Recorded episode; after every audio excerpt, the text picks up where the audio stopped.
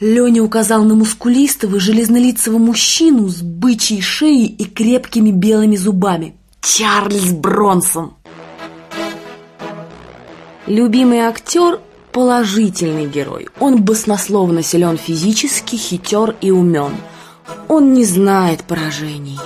На протяжении всего фильма он гонится за какими-то отрицательными личностями, убивая одного плохого человека за другим. Пуф, паф, паф, пуф, сумасшедшая погоня, оглушительный скрежет тормозов.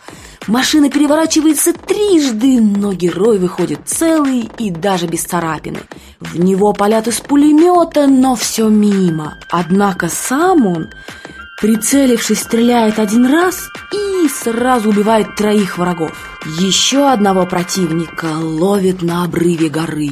Борьба на обрыве. Затем хороший наш герой сбросил плохого с горы. Тело плохого летит с невероятной высоты, он орет нечеловеческим голосом, затем разбивается. Хороший идет дальше, он мстит плохим за что-то или за кого-то, Целую шайку бандитов наш герой, перехитрив, запирает в доме и поджигает всех разом. а, кричат горящие, треща в огне. М -м -м Тела разваливаются, а стоны и крики еще слышатся. Я встала и, не выдержав, ушла из комнаты. Как он может это смотреть?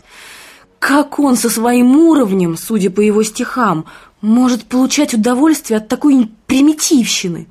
Как он, пишущий о возвышенном, может так помещански жить? Телевизор, тарелка у телевизора, прозаичная работа. Не ошиблась ли я? Не поспешила ли замуж? Я слышала, что многие великие поэты, писатели, музыканты, такие прекрасные в своем творчестве, в жизни часто совершенно расходятся с тем образом, который мы рисуем, судя по их работам. Леня в стихах и Леня в жизни были такие же противоположности, как белое и черное.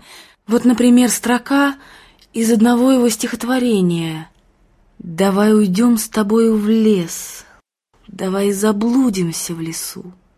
У какой девчонки звон по коже не пойдет от талантливых стихов? Я вам расскажу, девчонки, что делают поэты, которые пишут такие стихи в реальной жизни. Досыта насмотревшись всякой низкопробной муры по телеку, ложатся с вами в постель, чуть ли не кряхтя, как пенсионеры. Говорят вам, как они счастливы с вами, как сильно они вас любят, таким примерно тоном, как старый Каренин говорил это своей жене.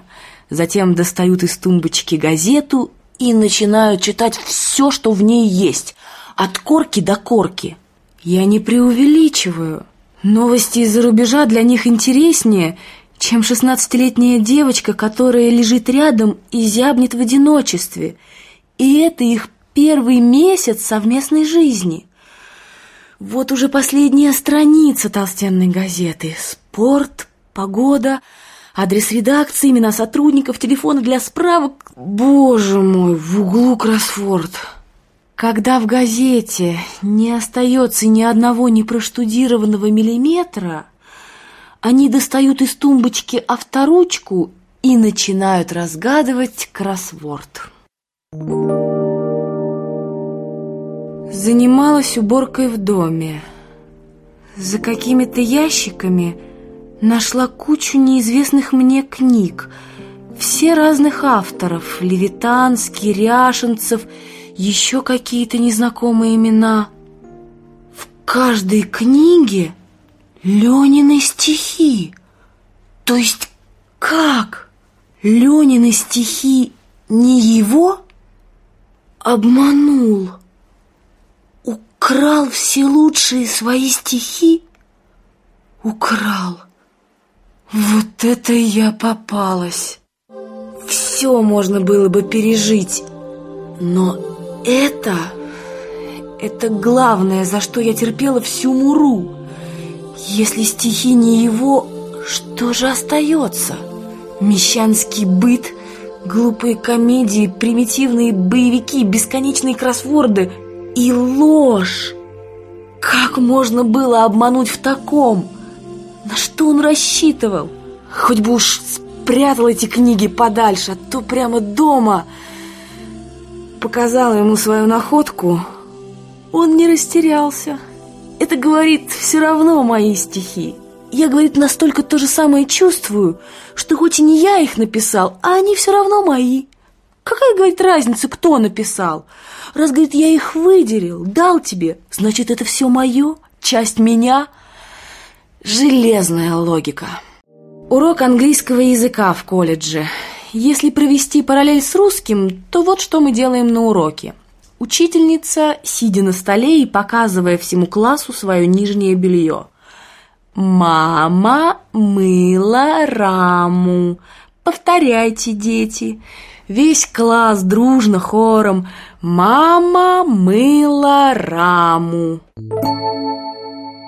Как сейчас помню, выписывание одного и того же слова на всю строку, диктанты, грамматика, десять лет советской школы. Это две трети всей моей жизни. Все это уже положено на то, чтобы выучить меня на уровне автоматизма, правильно писать слова, грамотно строить предложения, разбираться в суффиксах, приставках, глаголах и подлежащих, четко и красиво излагать свои мысли, все это я блестяще осваиваю, а затем в один день выбрасываю десятилетний труд в мусорную корзину и переселяюсь на другой континент, где ни русский язык неправильный, ни неправильный, ни литература, ничего из того, что я так хорошо освоила, никому и к черту не нужны. Как, по-вашему, должен чувствовать себя человек на моем месте?» Не успев пожать плоды труда практически всей моей жизни, я теперь должна снова опуститься на уровень первого класса и начать все сначала. Конечно, все во мне протестует. Ты что, не можешь выучить английский язык? Спрашивают меня все таким тоном, как будто речь идет о чем-то таком элементарном, как просто за угол завернуть. Ну ты же умная девочка, молодая. Почему же мне кажется, что передо мной стоит неразрешимая задача? Почему я чувствую, что никогда не одолею этого препятствия? Давай подумаем спокойно, без эмоций. Насколько реально освоить английский за один, два, пусть даже три года? Освоить по-настоящему, а не просто уметь объясняться на улице. Если на освоение русского ушло 10 лет школы, а еще важнее две трети всей моей жизни, то как же возможно пройти десятилетний путь за два-три года? Пытаюсь почувствовать, чутьем сообразить, конкурент английский русскому или нет. Русский язык во мне – это нечто величиной с Атлантический океан, простирающийся от Гренландии до Южной Африки, с немыслимыми глубинами, с богатой подводной жизнью, ну, примерно таких объемов. Английский во мне – это Чашечка с водой из водопроводного крана.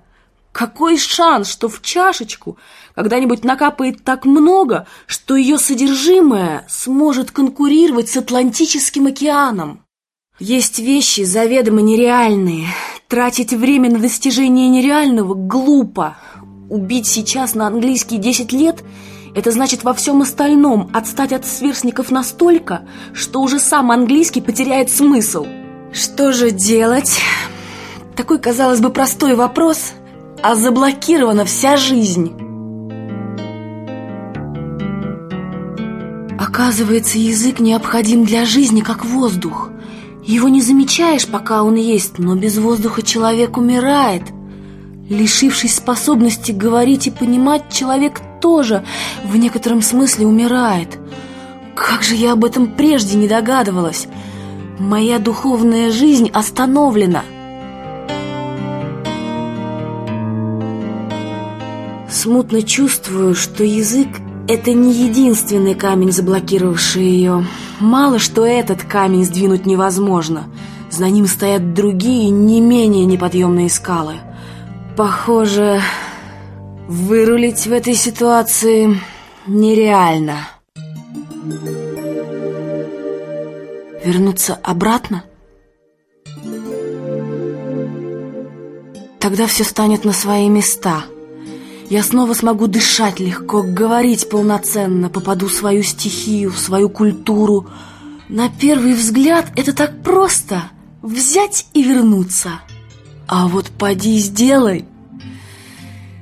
Мне бы сейчас поглощать тоннами непрочитанные сокровища мировой литературы.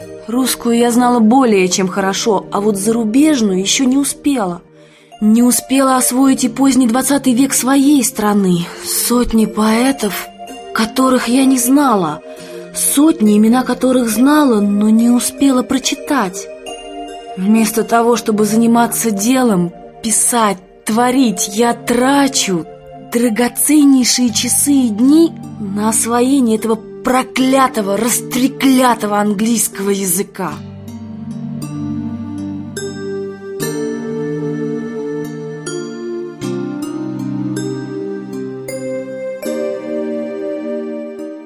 Пришли в кино. У них это называется фильм ужасов.